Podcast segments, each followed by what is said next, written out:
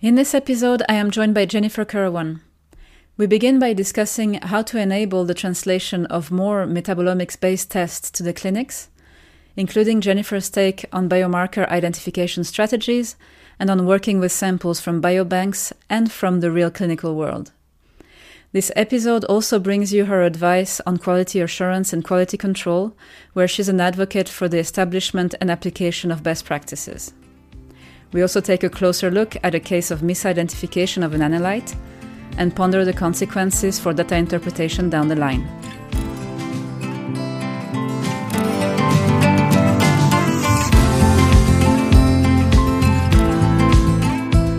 Welcome back to The Metabolomist, the podcast where we listen to the stories whispered by metabolomic data. I am Alice Limonciel, and this season we dive into the application of metabolomics in the clinics and the place of data interpretation in this field. Welcome to this new episode of the Metabolomist podcast. Today, my guest is Jennifer Kirwan. Hello. Hello. Thanks for having me. Thanks for being here. You're the head of the metabolomics platform at the Berlin Institute for Health in Germany. Can you tell us a little bit more about your background and the work that you do there? Yes, my original background is as a veterinarian, and I worked as a clinician for a few years before moving by accident into metabolomics, where I've stayed ever since. I discovered I love statistics and really enjoyed the work. So I moved out to Berlin from the UK about six years ago, and the Berlin Institute of Health became the third pillar of the Charité Teaching Hospital a couple of years ago, where we've remained ever since. And we're working mainly on translational medicine. And our primary role is effectively to support other people to answer their research questions in metabolomics. We also do some of our own research. Biologically, we're very interested in the heart, gut, brain triad and how different metabolites are communicating between these three organs and how they may be involved in health and disease. And we also do a lot of research on quality management, quality assurance, and quality control in metabolomics applications. Mm-hmm. Thank you. And are you involved in certain working groups in the metabolomics community? I think you're quite active here as well. We're extremely active. Mm-hmm. Uh, I'm a, a, central committee member for the Metabolomics Quality Assurance and Quality Control Consortium. Uh, this is an international consortium dedicated to furthering better quality management in metabolomics. I'm an active member of the Precision Medicine Working Group for the International Metabolomics Society. And I'm a founding member and former board member of the Deutsche Gesellschaft für Metabolomforschung, uh, which mm-hmm. translates into English as the German Metabolome Research Society as you mentioned, you didn't start out in metabolomics like many people because metabolomics is, is a relatively recent technique, but you really had a, a, kind of indirect path to it. Do you remember if there was something that you found particularly challenging when you met this method in your work? I found all sorts of things challenging. I'd been working as a clinician and I'd been used to equipment equipment that just works and when you move into a scientific sphere, you're asking yourself why you've spent half a million or a million euros on high spec equipment and then you spend most of your time troubleshooting. troubleshooting. Yeah, it's a um, really interesting perspective, yes. and we had we had lots of problems with a new instrument when I first started a PhD. And I spent a lot of time staring at chromatograms, trying to work out what the problem was. In the end, I think it really developed my scientific skills and my lateral thinking skills, and it's made me into a better scientist. Yeah, I guess that comes from the fact that uh, metabolomics is a very multidisciplinary technique. You can't be an expert at everything, but you need a language that's understood by many different types of experts. That that kind of opens your horizons. So, this is a really interesting perspective that you're offering here. when I started in metabolomics, we were expected to be experts in everything. And I did everything from wow. study design right through to my own bioinformatics and data mm-hmm. analysis. And as I've stayed in the field, I've seen how it has diversified more and more into very specific um, fields where you have mm-hmm. one person responsible perhaps for the analytical side and another person is doing only bioinformatics and another person may only be doing mm-hmm. statistical analysis and this has tremendous advantages especially as we are getting more and more complex in what analytics we can do but you're absolutely correct that unless we learn each other's languages and unless we learn something about the background as to how this data was collected, how this data was processed, and how it was yeah. analyzed, it's very easy unwittingly for there to be communication problems. And this leads to misinterpretation of data. Absolutely. And this is exactly the main topic of our discussion today. Because if, let's say, the analytical chemist is aware or not aware of certain details about or important things about the measurements and this is not communicated later on to the people who process the data either the bioinformaticians or the people who do the biological interpretation of the data. This can have huge repercussions. We will have a very good example of this um, in the second paper we'll discuss today. I think this is the time really to be celebrating different specialities and teams it's very easy to join a team and see what somebody else can do mm-hmm. without realizing what you're bringing to the team. And I think we need everybody on board bringing their own specialities to get the best possible results. Mm-hmm. And that's analytical chemists, biochemists, statisticians, bioinformaticians. We need everybody yeah. at the table.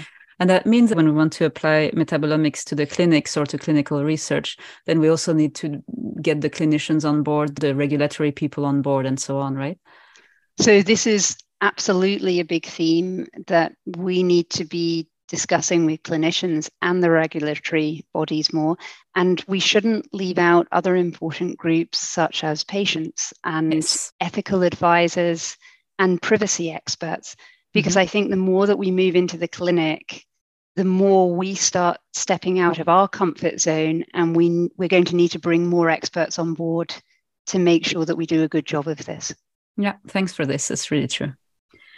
So let's move on then to, to the opinion piece. It's the first paper I wanted to discuss with you. It's relatively short in size, but I really enjoyed reading it. It's titled Translating Metabolomics into Clinical Practice. So the, the goal is clear.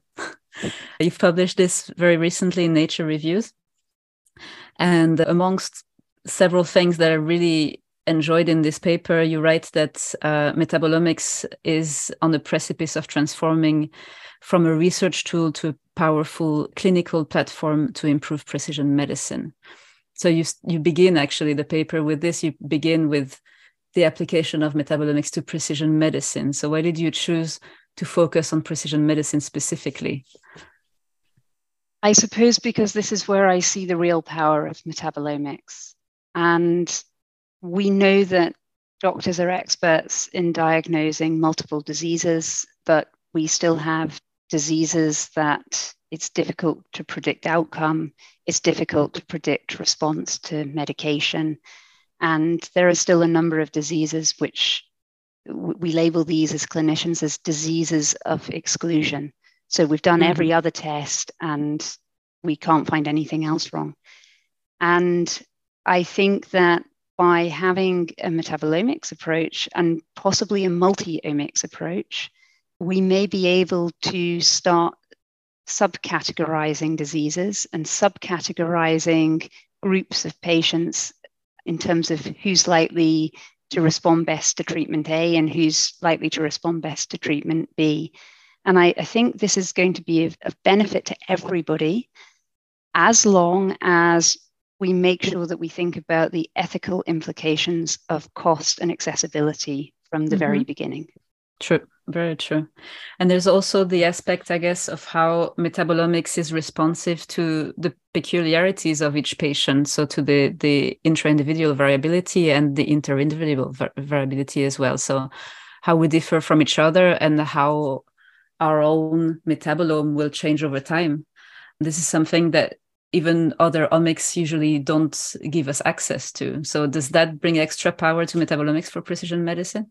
It brings extra power and it brings extra frustration. so, um, one of the beauties of metabolomics is that you have this large inter-individual variability and we can use metabolomics as effectively a measure of phenotype of the individual. At the same time, it's a very sensitive method, and we'll see differences purely down to age, down to diet, down to ethnicity, down to social lifestyle.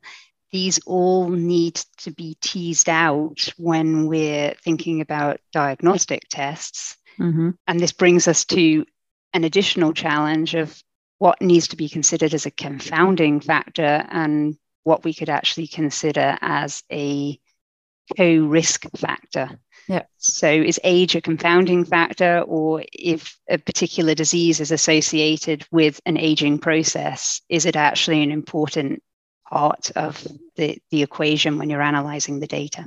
Yeah, that's a really interesting point.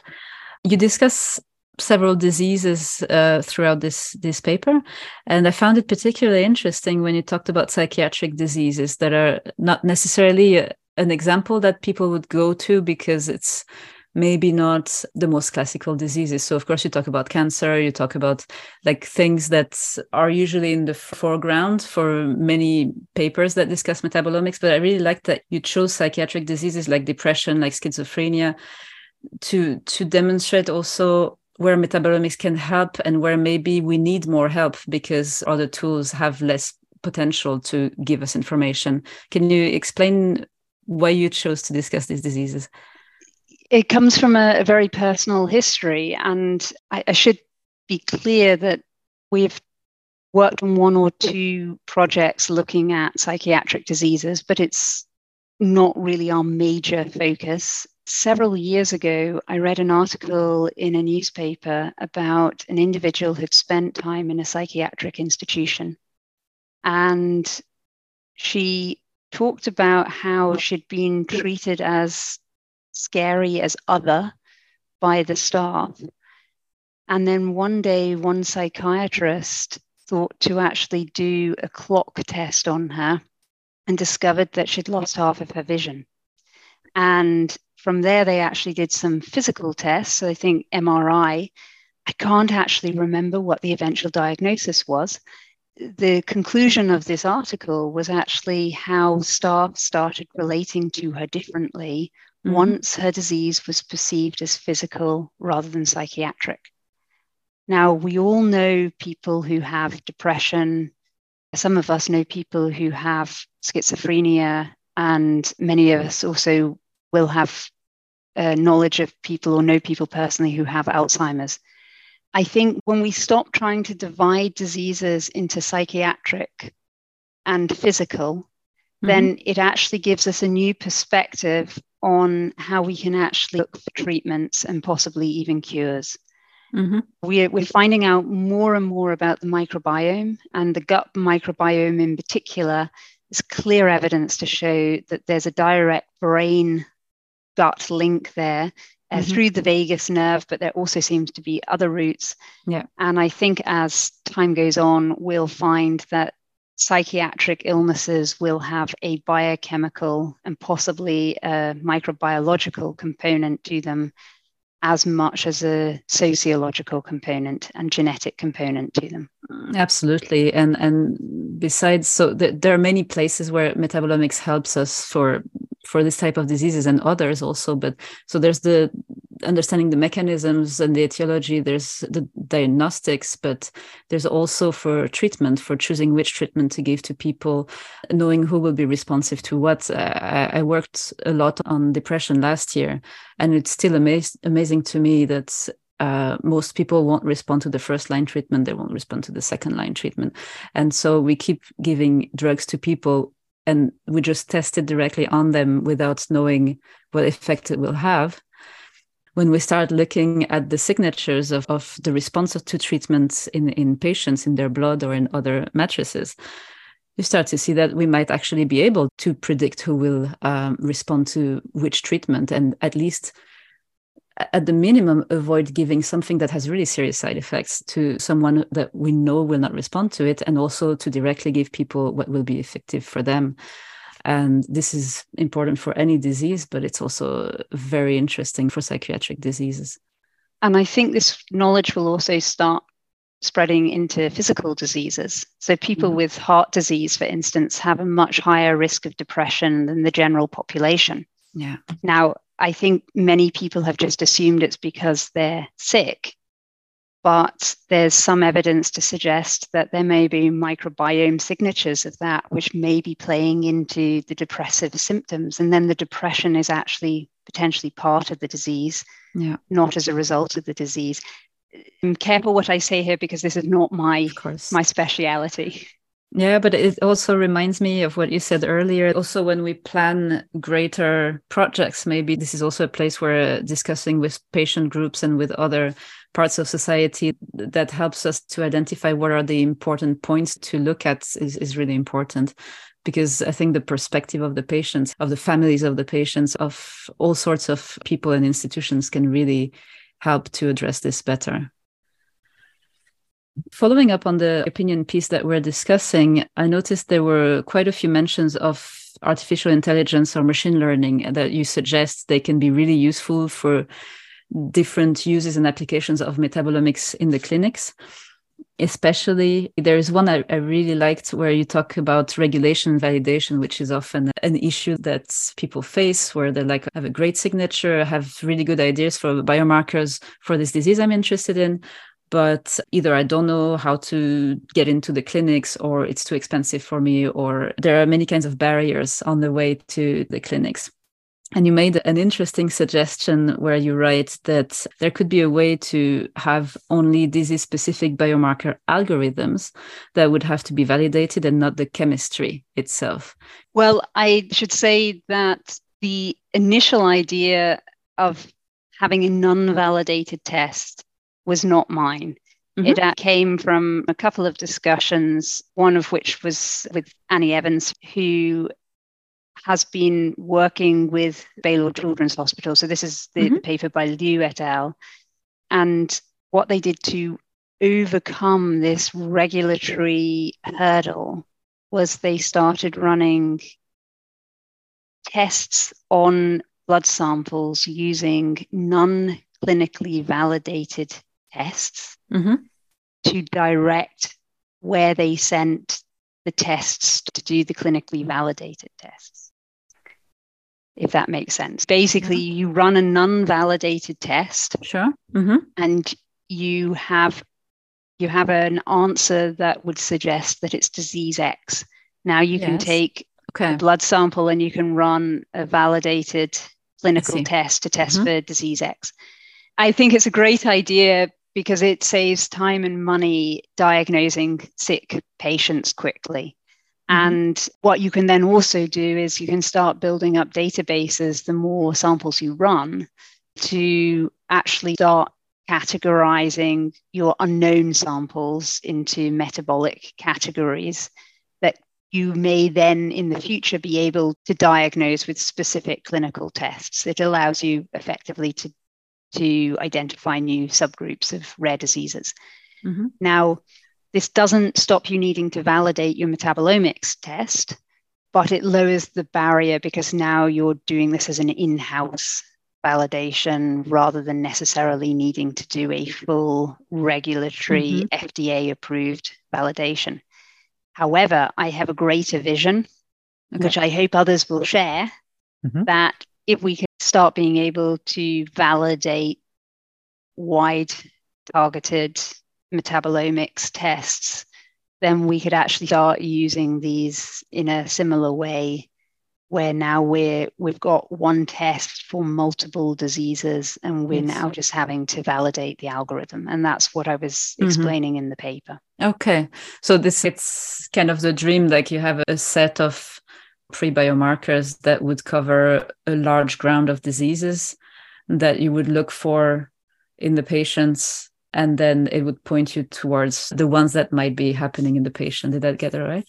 Yeah. So with the newborn screening, which is what Baylor is using this for, they've sure. often got fairly extreme metabolic changes. But we're we've all been in the situation where we're finding the same metabolites are popping up again and again in various different diseases. I'm actually part of a larger consortium. It's a EU Horizon grant looking mm-hmm. at inflammatory diseases. It's called Immediate. And we're looking at how inflammation affects the metabolome and can may, may be attenuated by microbiome changes. If we can pass some of these regulatory hurdles to have a analytical test accepted as the data is valid, this gives a lower barrier to sure. just needing the data to prove that your algorithm is now valid. Mm-hmm. Okay, thank you. One one follow up question on what you said. You mentioned that it's often the same metabolites that are seen to be changing in, in different diseases. Can't machine learning also help us with this? So instead of looking for metabolites X, Y, Z, that we would look for different patterns of change in these metabolites that might be different from disease to disease. And so we can have the same set of metabolites but the algorithm is the thing that um, that tells us what is really happening, even though the data seems to be the same for all the diseases. This is exactly yes. the message that I was trying to get across. And okay, so you, you can do it via machine learning, and yeah. I, I, think we need to be embracing machine learning more and more. Mm-hmm. Uh, we've got data to show that you may only need five, six, seven metabolites to diagnose certain diseases which then in theory makes it possible to do by a hand. But I'd say certainly for the discovery stage that machine learning is a very powerful tool when used correctly. And I, I think one of the one of the challenges that we have as a community is to make sure that our data for our machine learning tools is not only robust but also sufficient in quantity to actually make really good machine learning tools. Yeah. Yeah. This is going to be one of the challenges. I think everyone is getting interested in the topic, but there is a trade off a bit between the type of models you use and the amount of data you will need. But we need to have enough data to feed most of those algorithms. Yes. And it's also about how complex you need to make your machine learning tool. Uh, mm-hmm. Principal components analysis is often described as machine learning, and it's not particularly challenging to use. There's always a temptation to use much more complex tools like neural networks, for instance. Mm-hmm. The more complex your tool, potentially the more you're able to find patterns that are more difficult to find by hand. But you're more at risk of not being able to explain the decision making by the tool. Mm-hmm. And this can lead to unforeseen biases in your, your data analytics. Yes. And I, I know the machine learning community is working hard on, on, on making sure that tools are explainable. Mm-hmm. And you discuss also in the paper these biases, and I guess in the application of machine learning to to clinical applications, we have the same kind of bias that we would get in, in, any other applications of machine learning, for example, based on sex differences or ethnicity or also age differences that will have a large impact on the metabolome. Then we would also have to have training sets that represent a large enough proportion of the population, or at least that define which part of the population was addressed, that we know where to apply it afterwards. So we have have these biases, and yeah. you also have the unexpected biases. Yeah. Um, there's a famous example of a machine learning tool for I think it was pneumonia, and they wanted to predict which patients should spend time in the ICU and which patients could just remain on the normal ward. Mm-hmm. And they found to their horror when they started implementing it that it was saying that the sickest patients could stay on the ward. I think, particularly patients with asthma. And when they started investigating why, it turned out that their machine learning was using data where effectively the doctors were making a decision early on to send patients with asthma to the ICU. And so they were getting better. And the machine learning tool was misinterpreting that as they shouldn't have been in the ICU in the first place. So it's a beautiful example of wow. why you really have to think about the data and not just accept what the computer's telling you. Yes, it's a great example. Are there other aspects of the of the paper you would like to discuss? So one of the things that we as a metabolomics community are actually enthusiastic about is data sharing. And for this vision of transferring metabolomics into the clinic to be realized, we're going to need large amounts of data. And that is both going to probably need to be a community effort uh, so that we can try and overcome some of these biases and get enough data. But it gives us the additional challenge then how do we assimilate and compare data compared in uh, collected in different labs on different instruments and we have this challenge of transferability of data and yeah. as a community i think that we need to be fighting for standards of measurement with mass spectrometry in particular it doesn't necessarily have to be absolutely quantitative, but we need a standard by which we can give a real number to our measurements that is meaningful.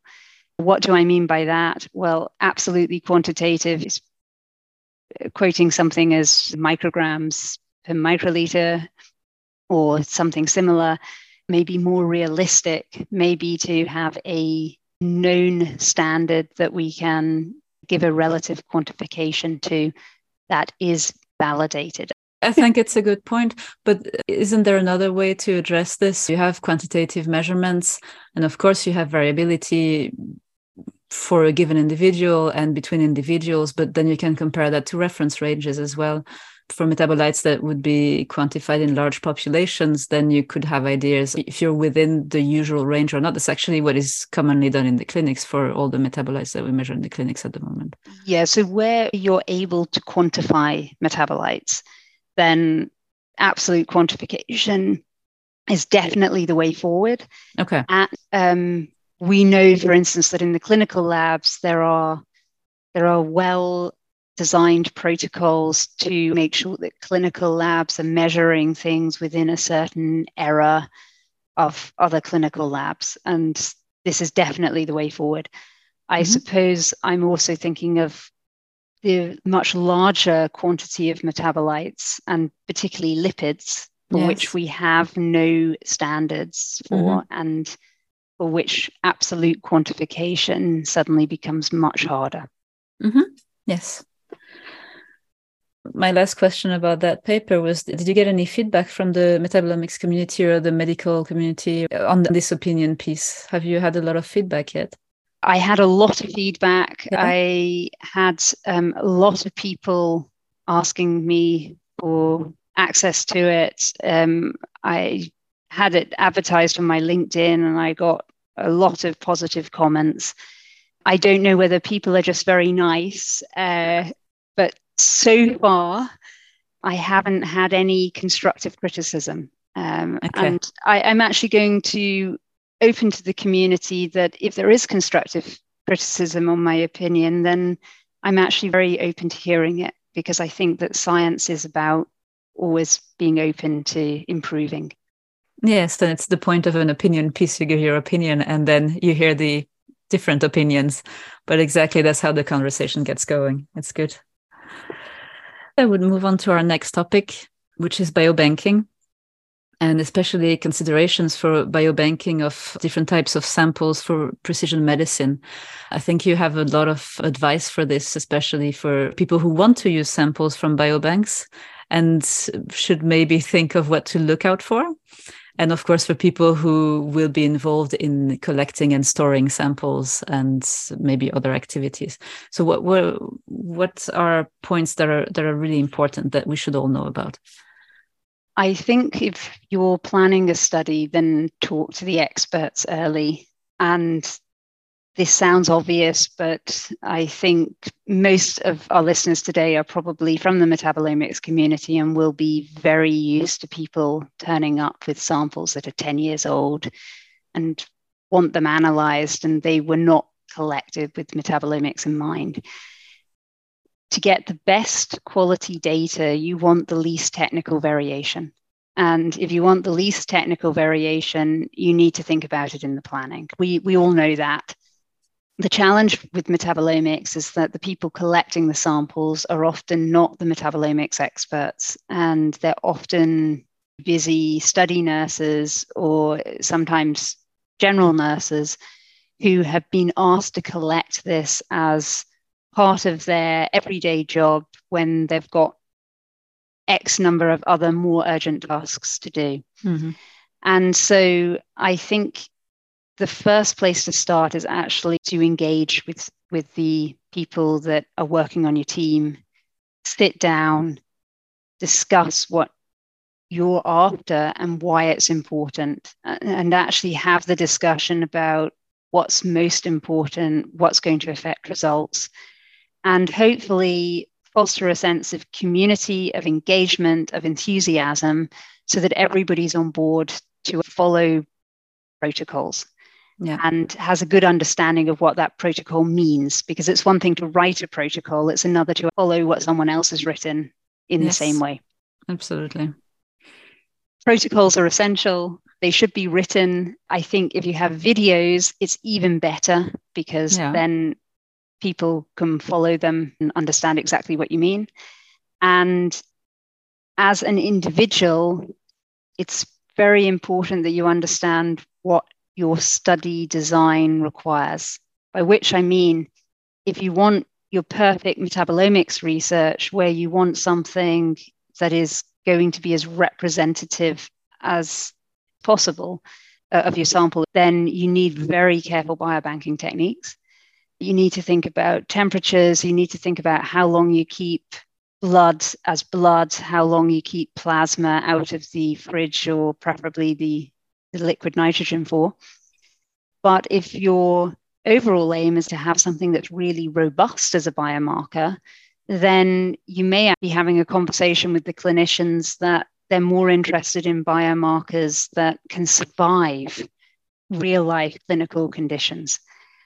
I, as the metabolomics person, would always rather have perfect conditions. That's mm-hmm. clear. But we have studies ongoing that, for cost and practicality reasons, we made a clear decision that we're looking at a different scientific question. And this mm-hmm. may surprise people, but there's there has to be an element of reality of clinical life in your yeah. decision making. Absolutely. It's really interesting also from that perspective to consider the planning as a very broad way of looking at it. So it's not just planning the details of the experiment, but really planning what you hope that your work will turn into maybe 15 years down the line that maybe one day this will be used as a biomarker in the clinics it's a, it's a very different question indeed than to look for the perfect signature in perfectly preserved samples that's a really good point. I like it a lot. Of course, I can't not mention this because you talk about the importance of project planning and also in the story principle. That is my very first step. The first step is you sit down and you plan your experiment from beginning to end. So, really, from thinking, I want to perform this experiment, get this kind of samples, and do this kind of analysis because I want to answer that question. And then this whole process is going to be very important to determine if you have the luxury to really work on your study from beginning to end, including collecting the samples, which is not always the case. But if you can plan it as the person who does the metabolomics or the team who does the metabolomics, if you can plan it, also considering which samples you want, how old they should get, should you get them from a biobank, are you collecting yourself, this kind of things. It's really crucial because for the, the quality of the samples, it's going to have an impact, but also for the results of your interpretation, it's going to have an impact. So if you end up not having exactly the samples that you wanted to have or that you would have needed to answer your question, then the whole project is a miss. Do you have experience ordering samples from a biobank yourself? Is there something that people should be careful about, you think, or that they should ask maybe the biobanks for?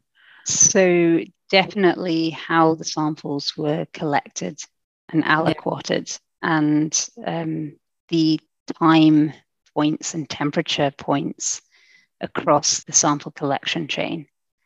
I think this is crucial for, for all I'm saying that we've got projects ongoing where we're looking for more robust biomarkers that can survive clinical practice. The success with metabolomics is often about how much you can reduce technical variability and noise. Yeah. And the more variability you have, the more you end up having to throw out metabolites because they're too technically variable. Mm-hmm. And I, I think there are some ISO standards for metabolomics collection now. To the best of my knowledge, they're not yet widely adopted. And I'm going to be interested to see in the future how widely adopted they are by biobanks. I think having some standardization of sample collection across biobanks is certainly going to be useful because it comes back to this intercomparability of samples. Yeah. For people who are interested in samples from biobanks, my next guest will be someone who did a study using brain samples from a biobank. He insisted to discuss what you know about your samples because he, he saw some interesting things on the brain samples that he was using. We basically worked with our biobank to design a protocol that's suitable for metabolomics and proteomics collection. Yeah. And I think this is now in use for most studies that go into the yeah. biobank. Yeah, that's good. That's really good. So let's go maybe to the second paper we wanted to discuss. Um, the one focused on quality assurance, quality control on the topic, but looking into a very interesting case where one of your postdocs found that one metabolite was not what the world thought it was. You can find the link on the um, show notes for this episode. It's called Identification and Validation of Small Molecule Analytes in Mouse Plasma by LCMS, a case study of misidentification of a short chain fatty acid with a ketone body. The first author is Mariel Garcia Rivera. You wanted to discuss this paper today, so can you begin maybe by telling me why this is the paper that that came to mind, why you wanted to discuss this one specifically? I really like this paper because of what it says about thinking. Marielle, she's a former postdoc of ours and very talented chemist. And she was given the job of implementing short chain fatty acid method from another lab and getting it working uh, within our lab. As she was working on it, she noticed some inconsistencies with some of her results. And in particular, she was looking at adding a couple of extra ketone bodies. And when she looked at the 3 hydroxybutyric acid, she found that there was an, an extra peak where there shouldn't have been. And she's somebody who is naturally curious and really thinks about data. And so she investigated this, and this peak happened to match with the same transition peak as acetic acid, which was one of the other metabolites that, that or short chain fatty acids that we were interested in. Sorry, HBA is, is actually a ketone body. Mm-hmm. Uh, she investigated this and found that not only was the HBA, it seemed to be suffering from in source fragmentation in the mass spectrometer. Mm-hmm. Uh, but when we were analyzing the plasma samples, there was a strong probability that our quantification of the acetic acid was now being affected by the, this HBA additional transition, the in source fragment. And I really love what she did here because she found an interesting result and she followed it through and ended up just adjusting the method so that we could detect both the HBA ketone body and the acetic acid much more accurately and with confidence. And it's a great example of how quality management and good scientific observation really pays dividends in terms of improving the quality of your data. Yeah. And also, I think of uh, taking ownership of the experiment that you make as well. I think there are there are some people who would say, ah, this is the protocol, I'm just following the protocol. But it's really important when you see something that doesn't quite fit to look into it and to try to understand why it's not what you expect. I think we need to be celebrating analytical chemists more. they are central to metabolomics and of course we're That's not where it begins. Always, yeah. yeah. and we're not always appreciating mm-hmm. the hard work that they're putting in. Of course, and I mean, I'm I'm not an analytical chemist, so I, I, rely on the data that is provided to me by the people who measure it. And I like how the paper begins because, of course, you are a scientific paper. You always want to demonstrate the relevance of what you're discussing, so you always start with health and diseases and it's normal but it's true the paper begins by saying both of those metabolite classes are very important metabolites for immune responses diabetes and cardiovascular disease and of course, that's true of both short chain fatty acids and ketone bodies.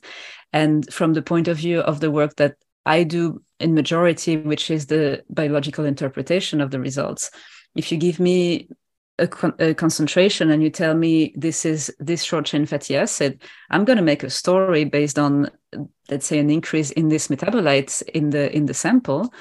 And if you tell me we have both a short chain fatty acid and a ketone body, it's going to be a different story. So the implications are huge when we think of the applications we're going to make of the data at the end.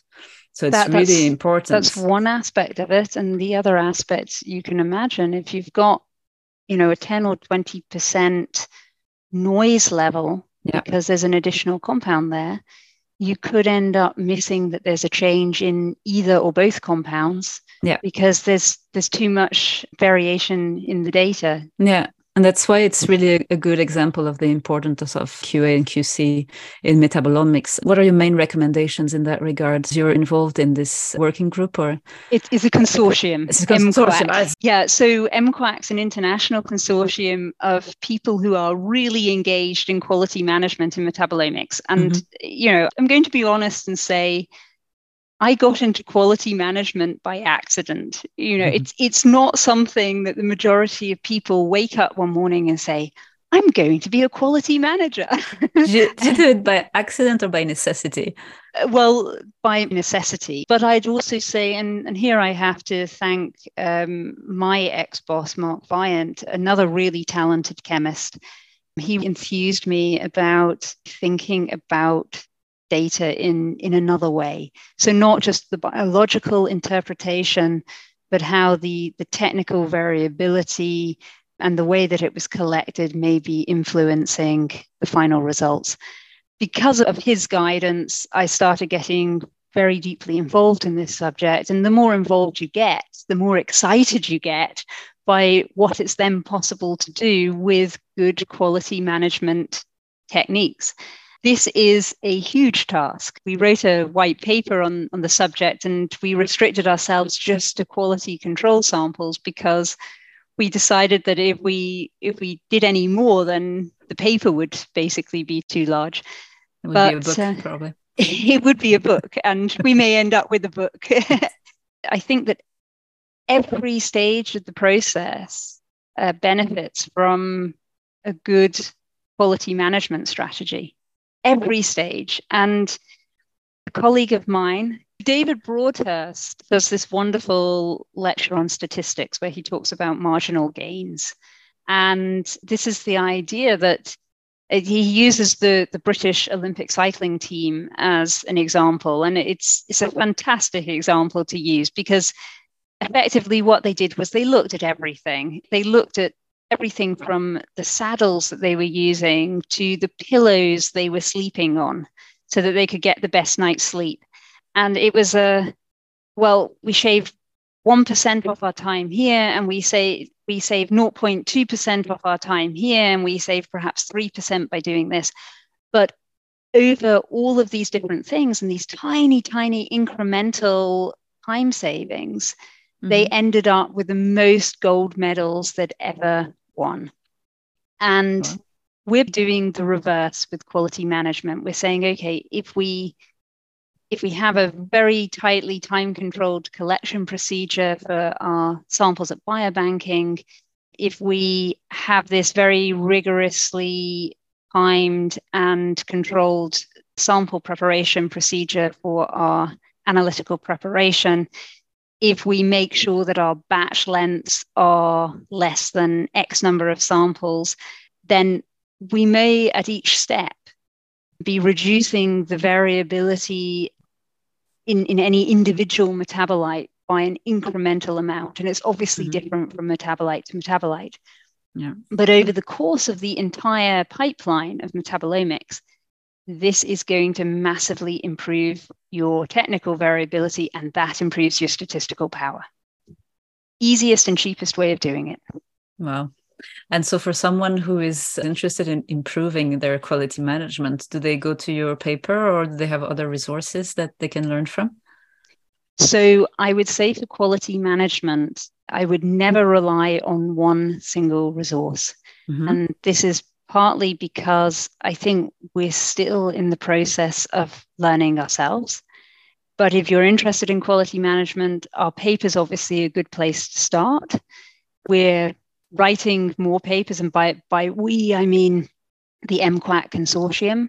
And if you're really interested, um, then go onto the mQACC website and apply to become a member. Okay, we, we can put a link to the website on the on the show notes, then people can find it easily. Good. So I think that takes us to your favorite metabolite. So you've actually already contributed your favorite metabolite last year because you were kind enough to speak to me in Valencia at the last metabolomics conference. So I've asked you to come up with a new favorite metabolite and tell us why it's so great. So what have you chosen today? My second favorite metabolite is melatonin, also known as N-acetyl 5 methoxytryptamine, but life is too short. yes, it is. so, most of you will already know that melatonin is produced by the pineal gland in the brain, and it's one of the mechanisms that we use for circadian rhythm and sleep wake cycles. And it tends to increase in most people as it gets dark so that we're ready to sleep. Um, one of the interesting things is how much is actually used as extrapineal melatonin. Um, so the retina produces some melatonin. That's perhaps not so surprising given its link to circadian rhythms. But so does the gut, the reproductive system, and certain immune cells, in particular macrophages and mast cells. This becomes particularly intriguing when you look at melatonin's other actions in the body, so it acts as an antioxidant and it's a fantastic free radical scavenger. Uh, it's anti inflammatory. It has a really interesting effect on the immune system because mm-hmm. uh, it can act on cytokines when we need to ramp up the immune system, but it acts via receptors um, when that defense is no longer needed and it can actually calm down the immune system. Um, it's also been shown at pharmacological levels to be, potentially be oncostatic, and it's now being explored as an adjunct in cancer treatments. Um, and it's anti apoptotic. And it's even been shown via its own metabolite, AMK, to potentially be a memory booster as well. So it's got all of these different mechanisms in the body, um, and it's produced in various parts of the body. Mm-hmm. And I, I think that as we explore the tryptophan pathway more and as we explore the gut microbiome more, we're going to find that melatonin starts popping up in some very interesting uh, metabolic processes. Thank you for this. It was really interesting. I discussed this the last time about tryptophan as well. I always find it really interesting that tryptophan is an essential amino acid. So we get it through a food. And so the microbiome gets the first pick. If we think of now all the things that melatonin does, we still have to we're still a bit reliant on our microbiome to leave enough of, of the tryptophan to us so that we can have all these actions as well or? Well i didn't mention that melatonin is also consumed through the diet as well. I, of course yeah that makes sense. Then you can also take it up directly. Okay. Yeah. then it's, we have more chances if the also, microbiome lets us It's also really interesting chemically uh, because uh, it's uh, an indole alkaloid and um, it's an amphiphilic molecule, so mm-hmm. it can pass over plasma membranes very easily. Mm-hmm. So I think we're going to find more and more roles for melatonin in physiological processes, yeah. but I also suspect that it will start popping up as adjunct or even uh, full treatments for certain mm-hmm. Conditions. Yeah, it's really interesting. Also, find it really interesting how metabolites, as we learn more about their functions, get completely different kind of personalities. So if you hear melatonin, until recently you would have just say, oh yeah, it's about sleep. And now we learned with you that there are many, many other roles of melatonin. And I like this a lot about metabolomics and about the study of metabolites that we realize they can do so many different things. A single metabolite has so many roles. It's wonderful. Various groups have discovered that it seems to inhibit viruses entering mm-hmm. cells, and it's mm-hmm. been studied as a potential treatment for COVID 19. Again, another use, and it's antidepressive. Um, yeah. But I'd like to bring us back to the biobanking because one of the things with melatonin is, of course, it's light sensitive. So if you're interested in studying this, then you need to think about how you're collecting your samples. Yep. and it's also phasic. So again, experimental design. If you you're collecting it in different people, then you need to make sure that it's yeah. similar time of the day. Yeah, Thank you very, very much. It was a lovely discussion, and thank you for being on the podcast with us. Thank you very much for inviting me. Thank you for joining us in this discussion. I hope that this episode gave you new insights and ideas on how to plan, conduct, and communicate your own metabolomics projects, and that you're also excited for the future clinical applications of metabolomics. If you'd like to continue this journey with us, make sure to register for the Metabolomist email list on the podcast webpage, themetabolomist.com, where you can also listen to our previous episodes. If you want to learn more about how data interpretation is done, may I recommend my book, The Story Principle. You can find it on the Biocrates webshop. Lastly, for regular news on metabolomics and data interpretation, you can connect with me, Alice Limonciel, on LinkedIn, where I post on metabolites, data interpretation, bioinformatics tools, and more.